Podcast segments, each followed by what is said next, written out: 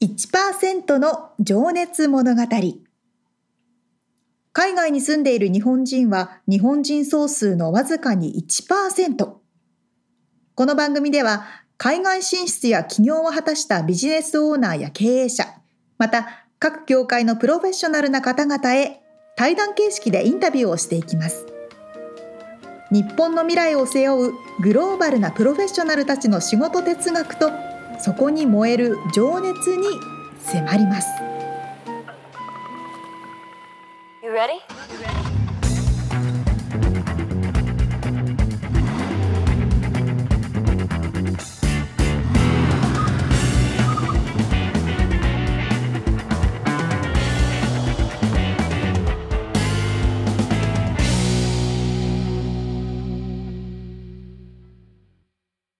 こんにちは。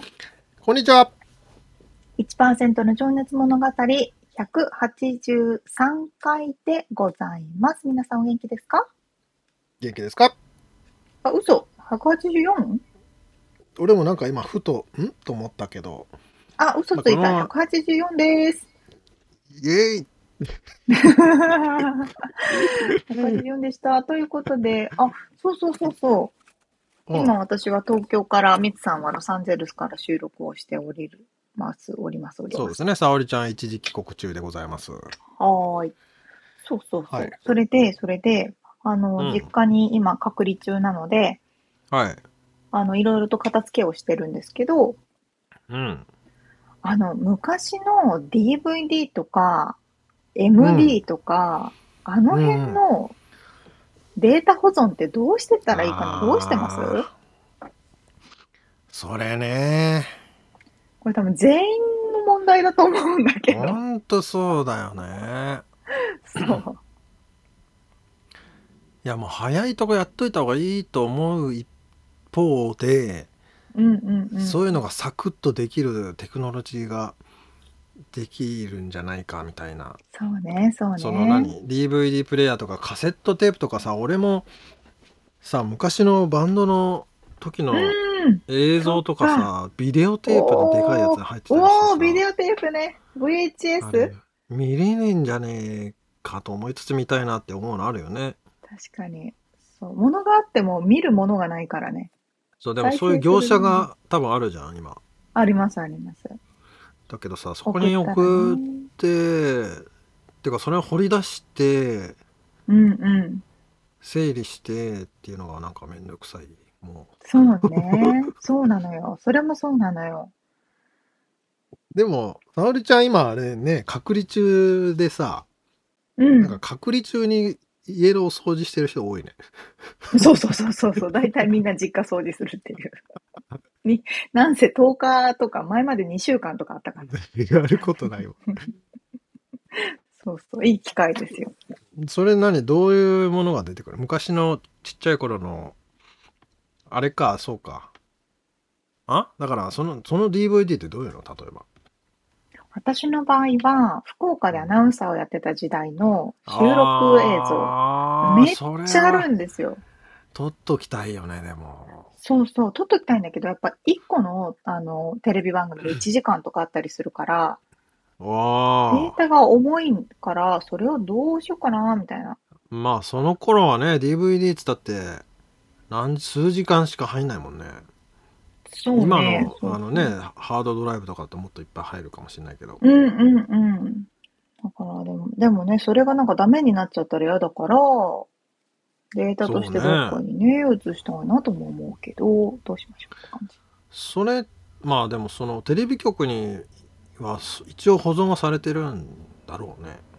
うんうん。テレビ局自体にはそのアーカイブとしてそのアーカイブの部屋があるから、でも。図書図書館みたいな。ね。そう、図書館みたいな。しかも何十年前、5、60年前のもあるじゃないですか。ものすごい大量の部屋に入ってるけど。そっか。でもそれ、沙織ちゃんが初めてアナウンサーとして出た、このなんだ？一発目のやつとかもあるんだろうね。あるあるある。めっちゃ見てみたいな、それ。ちょっと見してよ。持ってきてよ、それ。no, no. もうないかもな、ないかもしれない。ないか。ないかも。さあ。でもね、みつさんもそのバンドの映像とかはね、いっそぱいあるでしょう。うん、まあ、みんなね、だからなんか老後の、老後にさ、なんか、暇でさ、やることなくなったら見りゃいいかとか思ってるかもしれないけどさ、もうデータが 消えてそう、データがダメになっちゃったら。そうそうそうそでもそう考えるとさ、昔う。のさ、あの、紙に書いたさ、日記とか、なんだろううんうんな、その、そのね、そういうものって100年でも持ったりするから、うんそういう意味ではすごいよね。すごい。すごいすごい。うん。まあちょっとすいません。話が長くなってしまいまし長たね。くなりました。さあ、本編に入りましょう。はい。さあ、えっ、と、一人の方のインタビューを4回に分けてお届けしているこの1%の情熱物語。今回はですね、書道アーティスト、エンド、ヒップホップダンサーでいらっしゃる吉田邦治さんのインタビューの最終回です。はい、えー、書道アーティスト、ヒップホップダンサー、そして日本語教師もね、やってらっしゃって、うんえー、と、前回まではね、仕事の掘り下げだったんですけど、今回は、えー、前を向いた、未来を意識した、えーお話になっております。では、聞いていただきましょう。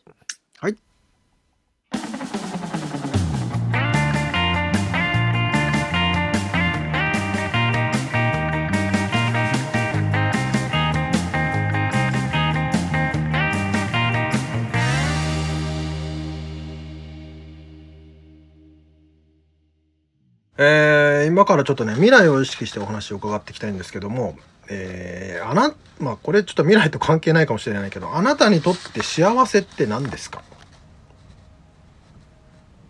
幸せこれが一番ちょっと難しい質問なんのかなと個人的には。はい。しあのその幸せの意味がわからないって意味じゃないんですけど幸せって思ってる時ってうん幸せっていちいち思ってないんじゃないかなと思ってしまってなんかこの、ひねくれててすいません。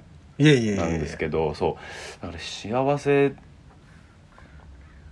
基本多分常に幸せなんだとは思うんですよね。幸せじゃないなって僕思う、で逆に幸せじゃないなと思う時っていつだろうって考えたら、うんうん。そこまで思ってないんできっとじゃあ幸せなのかなという。うーん。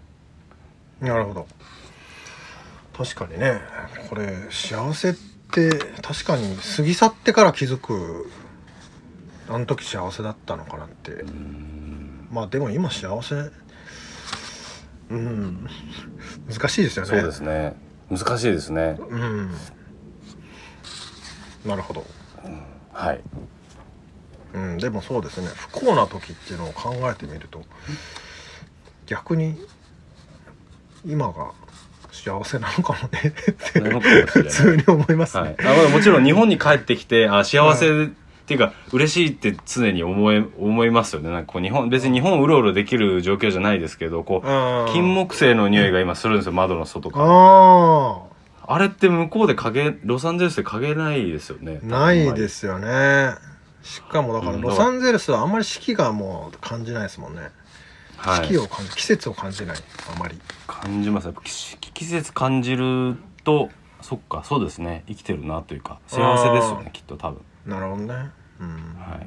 それはでも日本がやっぱ世界一かもしれないですね。そううんいう意味四季を感じる。そうですね、うん、まあ食べ物にしてもそうだし海の幸、うん。山の幸。そうですね。ね。帰りたいな しばらく しばらく帰れないし。ちょっとあれですけどそうですよね。幸せを求めて。そうですね。じゃあ次の質問、えー未来を意識して自分にこう課してるとか習慣化していること継続していることがあれば教えてください。そうですね。うーんまあ継続してるっていうのはさあの自分の生活スタイルうん。を継続することですかね。自分その生活習慣っていう面でちょっと壊れていたんでちょっと健康を壊してしまった時があるんですけど、うんうん。やっぱり生活習慣だからリズムっていうんですか？その、うん。自分がどのぐらいしあのまあ仕事という仕事をしてどのぐらい自分の時間を作って、どのぐらいこうあの人と触れ合ってうん。もちろんどのくらい寝るのかとかそういうのも含めて、ある程度自分の中で決めて、うん。それを継続していく。でその中であじゃあもうちょっとこうこれを増やした方がいいなとか、うん。新しいこういうことがしたいなっていうそうそういう調整をしながら生生きていくっていうのを、まあ、継続しできするようにしていますね。それはなので自自分でその生活リズムを作っていくっていうことですよね。そのじうん、そうですそうです。はい。会会社員とかだとね何時から何時まで来なさいってまあちゃんと言われるわけですから。うんうんうん、うん。そうですね。うん。そうすると生活のリズムを作っていくことになるんですけどそれうん。が将来をこう見据えていく上でこう長期的に自分のことを、おうそういうことか。じゃあさっき言ってた幸せになるっていうのとちょつながるかもしれない、うん長期的に自分をこう幸せに保っていくのにこうつながるような感覚じゃないですかね。すいませんなんか今勝手につなげて。ど つながったんですねでもそういうなんか そう。で今は結構テクノロジーとかそういう欠かせないものっていうのもありますけど、まあ、心を豊かにしていったり、うんうん。あの本当の本当っていうか本来のこうクリエイティビティっていうものが自分の体の中からこう湧いてくるような豊かにしていくような状態ってうんいうのをこう続につながっていくのかなと。だからこのコンピューター使う時間とかもある程度決めて。うんそっかそっかそっかそっうん、か、SNS とかも自分で決めてうんこの時間帯にこのぐらいやるだけにするとか。なるほどね。もうじゃあ、うん。その人に会う時間だったり自然に触れる時間だったり筆を触る時間とか、まあ、踊る時間とかっていうのをこうバランスよく保ったままいくっていうことですよね。はいそうですね、うん。うん。一番難しいのは、ロサンゼルスに住んでて家族とそれコミュニケーションを取りたい。でもその時間を作るのも難しい。そこが一番難点なんうんですけど、ロサンゼルスに住んでて難しいところ。それができたらいいなと思ってます、うん、うん。そうですよね。まあでもその時間の使い方ね。本当時間が 貴重ですね。うん。えーじゃあちょっと次いきますね、えー直近の目標や挑戦したいこと将来的なビジョンを伺えますか？はい具体的ですね。結構あのロサンゼルス今つあの拠点としてますけど、うん。ちょっと世界まあインターナショナルっていうまあ言葉でいいのかな、うん。ちょっとわかんないんですけど具体的な、あそのなんていうんだろうインターナショナルってなんだろうっていうことになっちゃうんですけど、はい。けあの今住んでるところは僕アメリカなのでアメリカで活動してるっていうのはもうインターナショナルでは僕の中ではないので。うん。ほ住んでいる場所になるのでそこから世界にこういろいろ自分のパフォーマンスとか表現を発信していきたいなっていうのが一つなるほど。つです。はい、うーん。具体的に言うと目標としては書道パフォーマンスとかあと、うん。あのまあ講義っていうほどのものではないと思うんですけどある程度その文化を共有するという意味で講義などを通してうんあのまあ、さまざまな文化伝統文化とか、えーの理解を、もありつつあのそういう表現の世界っていうのを一緒に共有したい。なるほど。僕はその、うん、こそういうところで自分のえー表現を、まあ、展示させていただいたり個展みたいなのをできたらいいなとはうん。思ってますね。うん。うーん。それはなので日本以外の世界へ向けてっていうあはいそういう意味ですね。うん。うーん。日本も日本も入ってますけどもちろん。ただやっぱいろんなところの文化を僕はいやそれをすることでいろいろまた吸収したいんですね。うーん。なるほどなるほど。あそういうことね。はい、そこからもまたそのインスピレーションを得る意味も含めてってことですね。うーん。はい、そうです。うーんそうですよね。まあそれがやっぱり文化交流って言ったらまああ与えたら多分その分入ってきますもんねはい、素晴らしい。へえそっかそっか。将来的なそのなんかビビジョンっていうかあの想像の中で自分はどこに住んでいるかみたいなのってなんかイメージとしてあります？もう世界であっちゃこっちゃ行ってる感じですか？そうですね。いろんなところに行きたいですけどやっぱりカリフォルニアにいるっていうイメージは結構大きいですね。なんかこううん。住んでて本当にこうなんて言うんだろう。自由というかはうん。自由っていう言い方もあれですけどなんかこう裸でいるような感じっていうか、うんうんあんまりこう自分の中で自分で縛りを作らないようなうん。生活ができてるので、まあ、やりたいことがやりやすいという。そうですね。はい、うん、うんうん、ですよね、まあ、税金高いですけどね。税金高いですね。ちょっとねそこはありますよねいやまあ僕もカリフォルニアが大好きなので大賛同ですけど。はい。はい。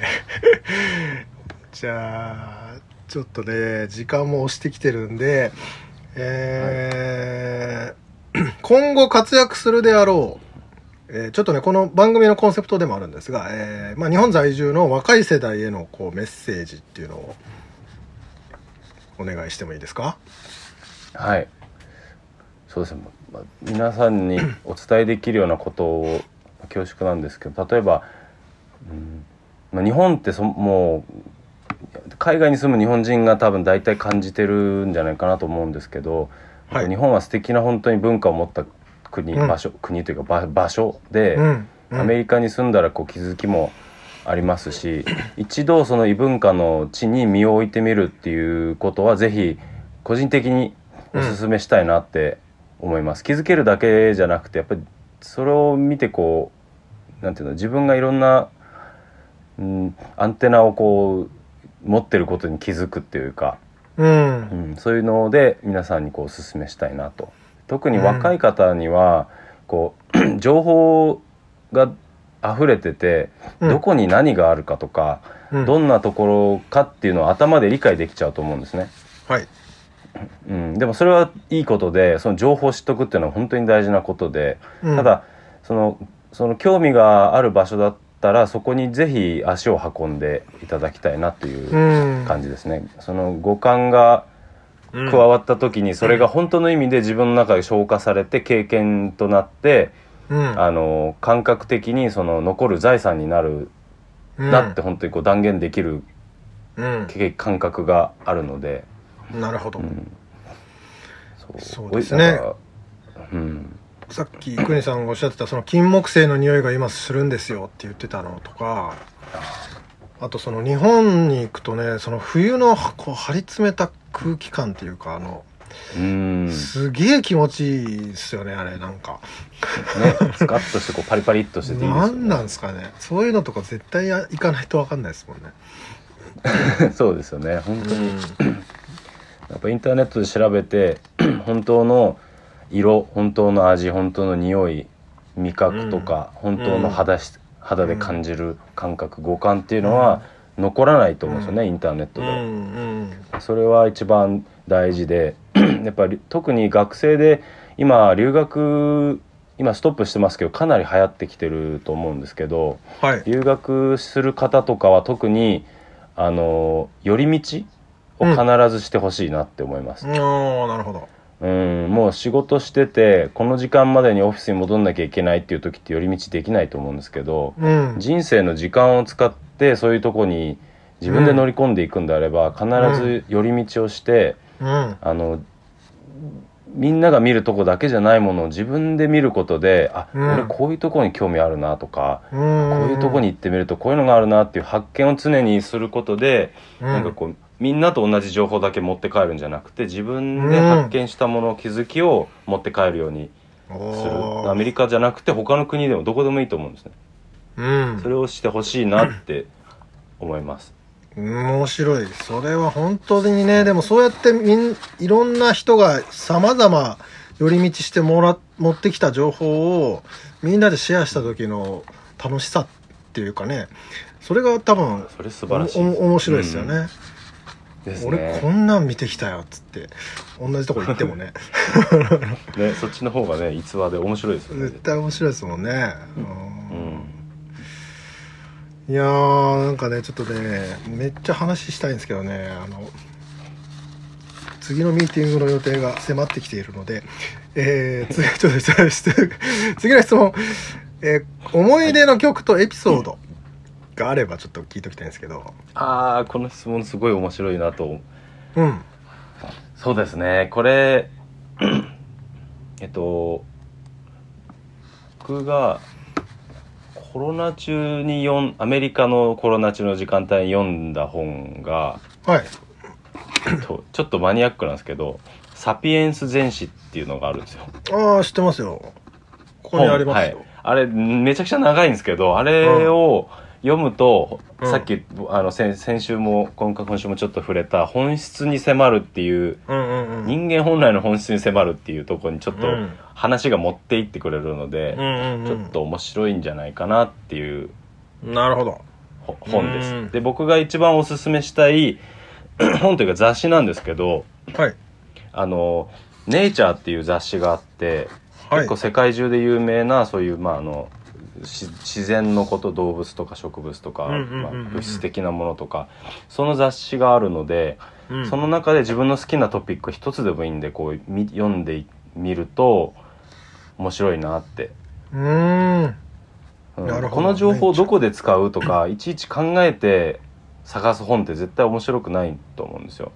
だだけどざっそうざっくりした本を読んでみることでいやこんな虫のこと役に立たなくないとか思思うことを一回捨てていただいて「ネイチャー」っていう本をパラパラっと見ていただくと面白いなって思うんじゃないかななんていうのは思ってます。いやでもねそれ僕ねあれですよ。あのネット広告の営業してたんですけどで紙の広告の営業あ紙の広告よりもネットの方がいいよっていうふうのを伝えるために紙を叩いてたんですよいつも。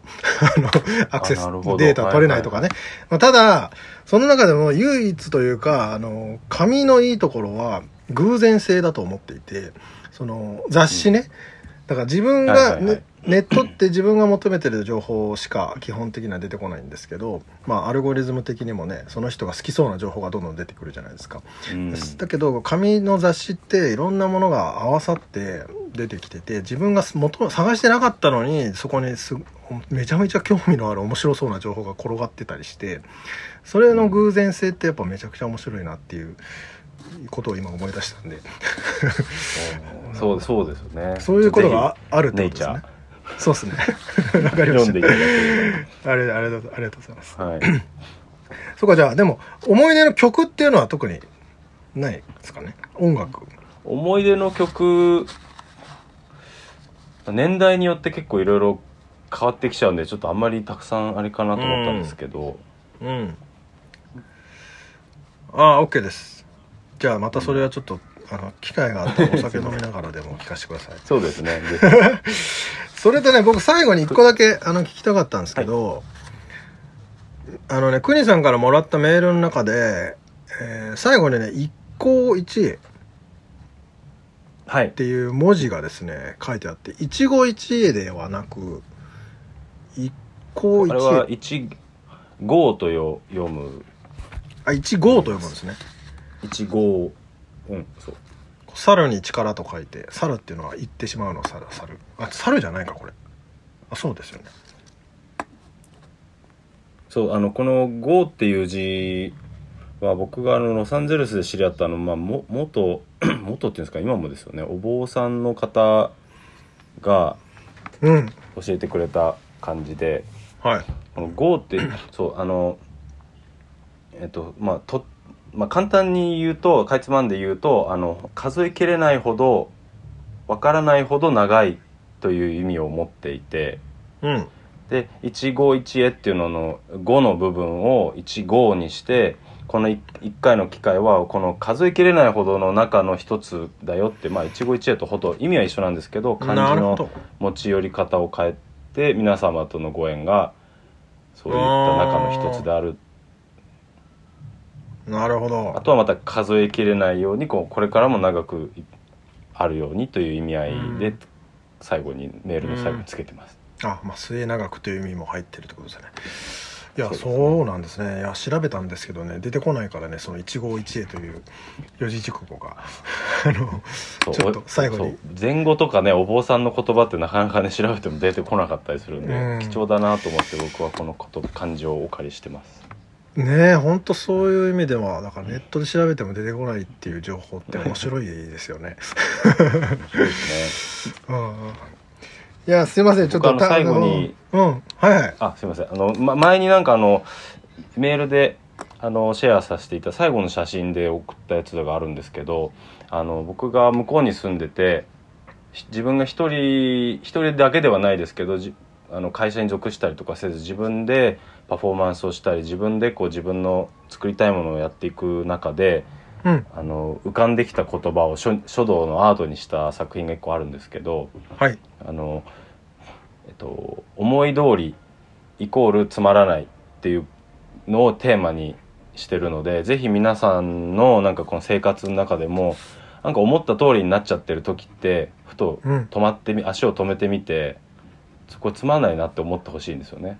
それよりもうん。やってもやっても叶わないようなこと挑戦してもやりたいのにできないとかそういうことが本当はワクワクだっていうのを、うん。あのこういいお頭に置いといていただけると挑戦する意欲が湧いてきてモチベーションも持てるんじゃないかなという個人的なスローガンです。うん。なるほど。ありがとうございます。思い通りイコールつまらない。それはその写真に書いあのある字っていうのはなんて書いてあるんですか？えっと思い通り縦に書いてそのよ、まま、横にイコール本当にただすかあの計算式のイコール書いてつまらないっていうのを書いたん。写真なるほどなるほど。どあちょっと確認します、あはい。ドライブに入ってます。むしろ、うん。あの皆さんにもね見せれるように写真つけときますんで。いやありがとうございます。あのーもうあと3分で 時間切れなんで。あのごめんなさい。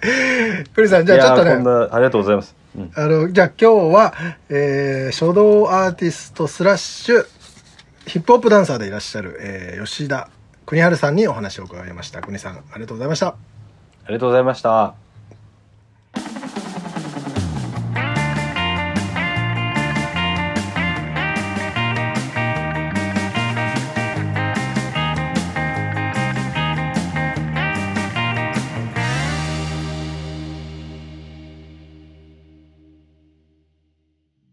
そっか、アメリカに住んでるから世界で活躍するってことはもうアメリカ以外の話なんですね。そうなんだよねね。そっかって思っちゃった。うんなまた一気に広がるよねいや世界中から求められるお仕事ですからうね。んねまあでもねえー前回の話だったかな国さんもおっしゃってましたけど、うんうん。あのまあ日本で生まれている僕たちが、まあ、世界に住んでるだけでまあスペシャルな存在なんだっていうふうなことをね話してて、うんうんう。うんんだからそれを持ってね世界に行くっていうことはうんなんつうんだろう あのうんアメリカ以外でもどこでもそれはスペシャルなことですからね。そうですね。うんそうそうそうそう。いやー寄り道をしていろんな発見をするって。あそれねすごくいいよね。いい言葉やし、その通りやし。うん、いや本当に実際にさあの先週話してたっけな？俺なんかその自転車で旅してた話をしてたしたんだけど、うん。うんうんそういう時でもかでもさ寄り道の嵐っていうかさもうっていうかまあ行く目的すらもなかったみたいな感じで。うもうあれなんか何あれとかっつって面白そうだねとかっつってもうそれをたまにバラバラになったりするのね。ほんで1 1時間後にこっち集合なみたいな俺ちょっとあっち行きたいからとかっつってあの集まったりするとあそこにあんなあったよみたいなもうまさに寄り道して各自が見つけてきたものをそこであの分かち合ってマジですげえじゃんっつってみんなで行ってみたりとかねえー、面白い。そういうことって絶対にあるよなって本当に納得しましたよね。うん、確かにその通りですね。そうだから本当に決められた道だけ走ってたらさ余計な情報入ってこ,、ないっつうかさ、そうなんだよ。ねいや、ミツさんが前、結構前に話してたけど、うん、今広告とかっていうのも全部私たちが選んだ、うんうん。私たちの好みに合わせて出てきちゃうから、そうだね。アルゴリズムによって、そうそうそうそう。う、ん。偶然の出会いとかっていうのが全くないですからね。うん、そうなんですよ。だから探しに行かない限りもうん。う来ないよね。その新しい発見みたいなのは。うんよりね、世界は深くなるけど、世界は狭くなってるから、今。おおなんかすごい深いこと言いましたね今。いいね、いいこと言いましたね。なんて言ったっけ？いや俺 まあ世界は近くなったけどうん。飛行機とかもあるしねネットもあるしねそうね。でも狭くなったとこに言えるよねそうだから確かにね。そうほんとそうだよなあ面白いな、あいろんな。その、うん。イメージ的にはさ小学校までの道をうん。なんなんか木の枝みたいなの持ってさ、うん。こう草叩きながらさあこんな虫おったわわかる。うんわかる。発見の連続だったじゃんね。そう、あれは楽しいのよ。で、時間かん、今みたいに時間に追われることがない生活じゃないですか。これさ果物みたいなこれなんか食えるんかなとかさそうそうそうそ食って待つとかなったりさう。危ない。ブラブラブラーって花拾ってみるとかそういうね。ことしないもんねだからその安全危険なことはさうん最初からさ、これ食っちゃダメとか言われてたりさそうね、そうね。五感で感じられないんだよねだからそう言ってたけど、確かに。うんそうね、そういう経験をなしようっていうふうにね。そうね。ほんとそうだな。うんねまああとそのやっぱり直接人に会うっていうのもまあこれも、うん。あのやっぱりやっぱり五感でなんかは感じるんだろうなと思うよね。やっぱズームとは違いますからね。うん。そうまあ沙織ちゃんもね2年ぶりにご両親とそうなんです。まあお互いに何かをね感じてるんだろうなって思うとうんうんうん。面白いそね。うね。やっぱ毎日連絡取ってるから全然久々な感じはしないですけど、うん。まあでも直接会うとねなんかそうなの。うちのおかんってこんなちっちゃかったっけ？とか思ったりするもんね。ああ、それはね、確かに。え、ちょっと自分がでかくなっただけアメリカで。も うそれもあるけどみたいな。うんまあまあおお互い年を取っていくしなとかもそうですね。まあ、あとあれねその金木犀の匂いがするだけで幸せみたいなそういうなんか沙織ちゃん日本に降り立って匂い感じましたか？なんか？日本ね、そうですね。今、あの、隔離なので、空港から 基本ずーっとあの、タクシーに乗っただけみたいな箱の中にいるだけって感じ。そっかそっかまだ紅葉はまだ早いかもうでもそろそろか全然ね、お昼半袖じゃないってぐらい暖かいですよ、まだ日本。あらそうなんだねじゃあまだうん。秋って感じでもない全然まだって感じかな。まあ今からねでも秋めいてくるんでしょうねうんそうですね。いやー、いやー、ほんといろいろ勉強になりましたし、そうだ、最後にあの、一期一会というね、言葉を、一期一会か、をあのうん教えていただいたんですけど、このね、番組もね、やっぱり俺も、その、なんつうんですかね、一期一会だと思ってやらんといかんなというふうに改めて思いましたよ。この、そうですねこの回を初めて聞いてくれる人もいるわけじゃない。そうですね。うん。で、他のも聞いてみるかって思えるか思わないかっていうのはさ、そうね。身が引き締まりますな。毎回ね、毎回身が引き締まって次の収録までにまた緩む。忘れてるだで、また引き締まって、いや、まあそういうもんかね。そうもんかね。面白いーですね。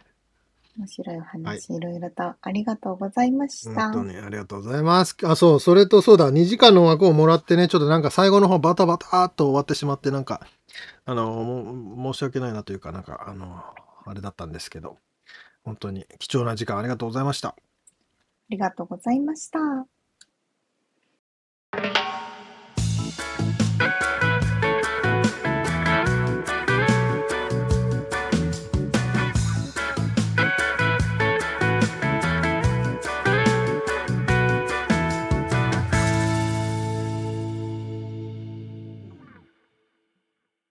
リアルアメリカ情報。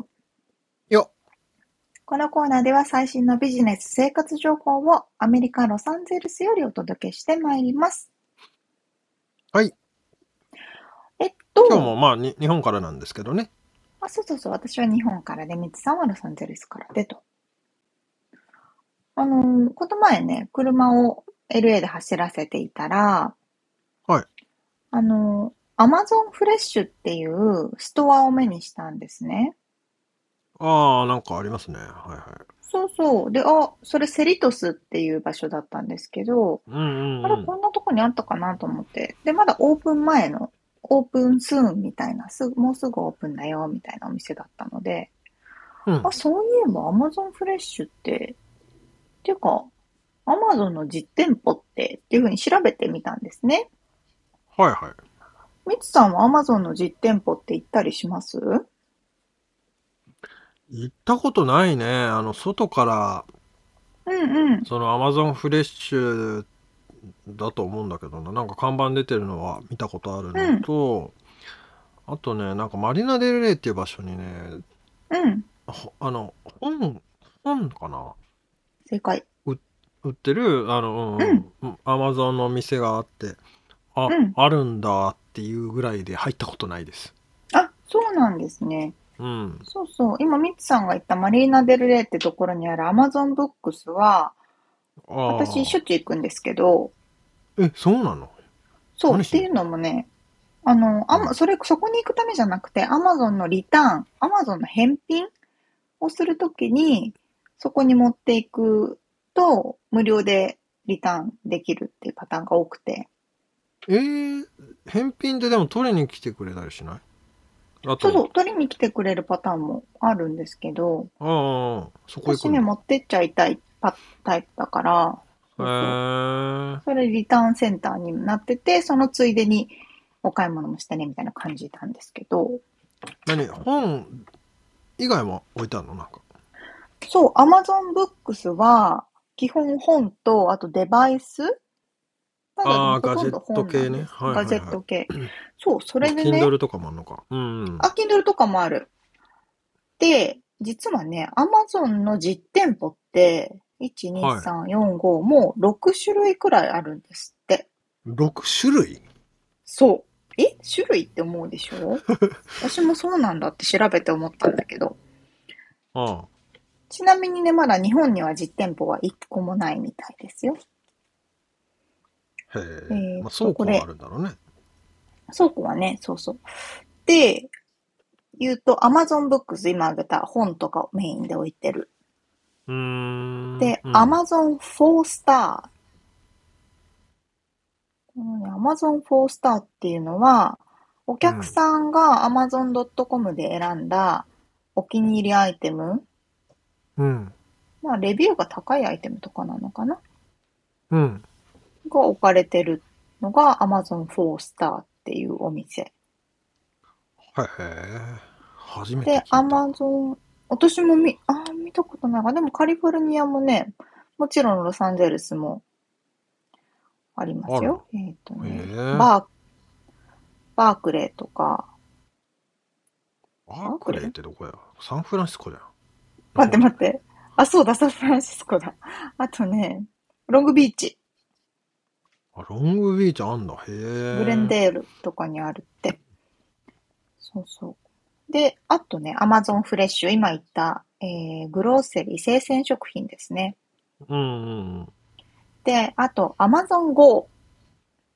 うん。うん。これは LA 周辺にはないかなわかんない。まあでも Amazon Go は割と話題に出やすいよね。あの、出ましたよね。レレジなしに。レジなしで、レジなしコンビニみたいなやつ。うん。で、Amazon Go グローセリーっていうのもあるんですって。生鮮食品のレジなしるほどね型。ああ、はいはいはい。で、最後に Amazon ポップアップって言って、Amazon のちっちゃいお店がポップアップで期間限定で出る。確かこれは六本木に数年前にちょっとあったかなって感じへえ。ですって。そうそう、それでですね、Amazon Books とか Amazon 4 Star、Amazon Fresh とかは結構カリフォルニアにもあるし、全米にも展開されてると。はい。で、どんどんどんどん増えてるって感じなんですって。なるほどね。なんか不思議だよね。ね。ね、そうそう。それでそれで、えっとね、こうんの Amazon フレッシュが、うん。どこで見たんだっけな。この Amazon フレッシュってそのさっき言った私が実店舗をセリとして見つけたとこなんですけど、はい。これに Amazon ダッシュカートっていうサービスが新しく加わるみたいで、あの、グロセリストアいっ、ぱいありすぎてわかいっぱいあるいっぱいありすぎてわけわかんないけど。まあいいや。あの、うん、それで？スーパーに行くとカート持つじゃないですか。カートの中にお野菜とか入れて、それをレジに持っていくでしょ？はい。で、そのカートのサービスが新しく始まるんですけど、うんそ。のカートになんか QR コードがついてて、はい。その QR コードを読み取って自分の Amazon アカウントと接続すると、自動でそこのアカウントから引き落とされるから、うん。これもほぼレジなし。このカートを使ってお買い物をすれば、レジでお支払いしなくても自動で支払いが行われるんですって。うん。なんかさっきアマアマゾン GO と何が違うんだ、それじゃあ。そうなの。売ってるものが違うの？ほぼほぼ Amazon Go フレッシュなんですけど、多分ね。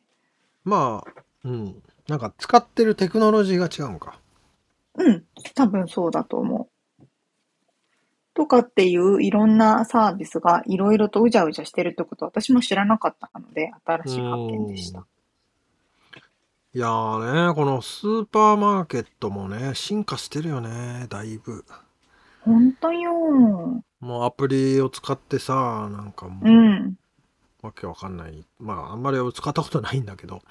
あの、アマゾンはね、でもホールフーズっていうね、グロッサリーストアは買収してるんで、そことつながってて、そうそで、俺はアマゾンプライムのメンバーに入ってるので、ホールフーズで買い物をするときは、それを見せると、うん。ちょっと安くな割るみたいなね。うん。そうそうそう。うん、まあでも店舗をね、その EC のジャイアント企業が店舗を増やしてるっていうのはなかなか興味深いですね。うん、そうそうそうそう。そうなんですよ。何しかもをやろうとしているのか。めっちゃ増えてるみたいですよ、今。うんまあ日本も、日本の状況ってどうなんだろうね、今。楽天とアマゾンの戦いみたいなのあんのかね。わかね、それどこまで楽天に、どっちが上なのかな？まあ楽天優勢な気はするけどね、まださすがにあの、うん、多分。クレジットカードとか、うんうんうん。まあ、電話も最近やりだしてるのか。楽天モバイルね。うん。そうそうそうそまあでう。もとか、そういう、いろんなアマゾンがあるみたいです全よ。然知らんかったけどね、その店舗があることを。もうちょっとなんか、アピールすればいいのに。行ってみよう。確かに確かに。行ってみようと思う。ああ、そうね。そう。まあってこと。今度見たら足を運んでみたいと思います。ぜひぜひ、意外と近くにあるので。はい。はい、以上、ねリアルアメリカ情報でした。はい。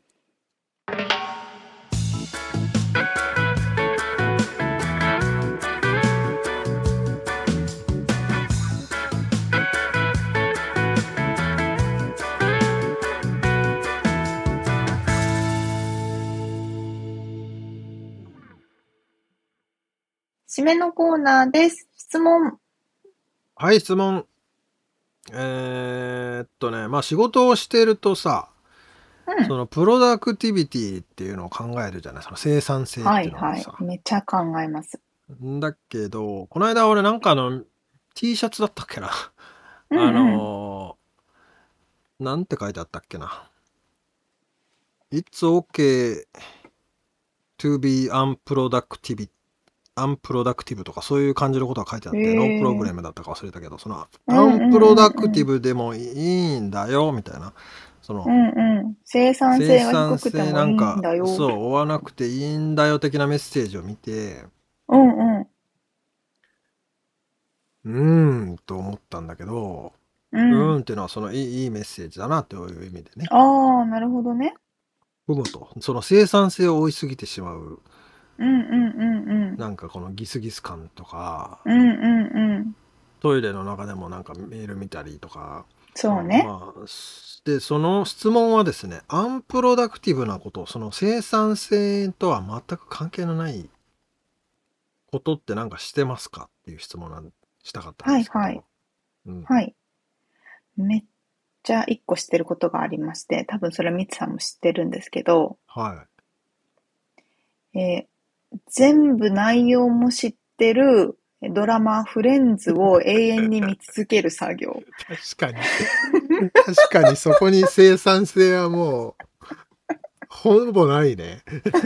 ただの時間の無駄っていうか。というかまあでも分かんない。どどう？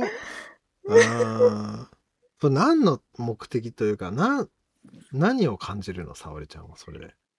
私はね、それはただのリザリラクゼーションなんですけど、ああ安心感。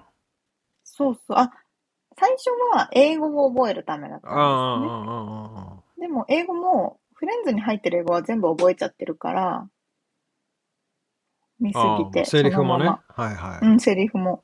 でも最近さすがにちょっと次のレベルに行こうと思って、それで、スそれをスペイン語で見るという作業には入ってまああ、なんかでも、なんか言ってたな、それ。っていうかさ、そうそうそうフレンズって新しくなんだ、あの、リバイバルっていうかなんかあの、す。 reunion。reunion してんじゃないの、うんそれはまだ始まってないの、うん。リユニオンは新しいエピソードじゃないんですよ。ああ。あ？ただの同窓会。同窓会のスペシャルプログラム。あ、それ一回やって終わりみたいな？そうそう、一回やって終わり。なるほどそうなんだ。そんなミツさんは？そうね、俺も例によって答えを全く考えてなかったんですけど、うん。まあ、そうだね、あの、まあギ、ギターを弾くことかな。あの、しかも同じ曲ばかりをなぜか誰も見せる予定もないのにうんうんうん。弾いてる時間って何なんだろうって思った。確かに。そっか。まあ気持ちがいいっつうだけなんだけどさ。そこに、そこに行き着くのかな？じゃあでもそういう人いっぱいいるじゃん。そのギターをなぜか、このさコロナになってめちゃくちゃギター売れたらしいんだけど、へえ、うんなぜかポロロンってやりたくなる。そうなんだ。まあでもさあ国さんの話にずっとこう通ってきてるかもしれないけどさうん。寄り道に近いっていうかさああ、無駄なことっていうかさ、無駄なこと。うん、うんそうね。それをやっぱりわざとあえてした方がいいんだろうねっていう。すごいありがたいエクスキューズですね。それはね。それ使っちゃうぞってい。そううそうでもないいまあ捉え方というかなんかね、うんうん あれなんですけど まあたださやっぱりでもその生産性とかその資本主義とかの話になってくるとさ、うんうんうんねえなんかやっぱりこう冷たいとかそうね。面白くなくなってくるよね。うんうんうんうん。そうそうね。なんか、うん、でも私は生産性は必ず求めて、いかに効率的に全てを行うかってところに全部かけてるんですけうど、ん普段のこととかうも。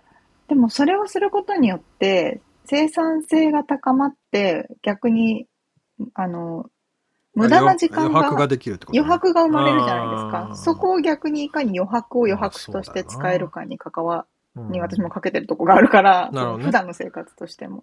そういう意味では生産性を高めて無駄な時間をより作るっていうなるほど謎な謎な現象ですよね、うん まあねだからそのアンプロダクティブな何かをに注目するのもありかなっていう、そんな話でしたそうというですねですね。面白いかもしれない。うん、面白い質問でした。はい。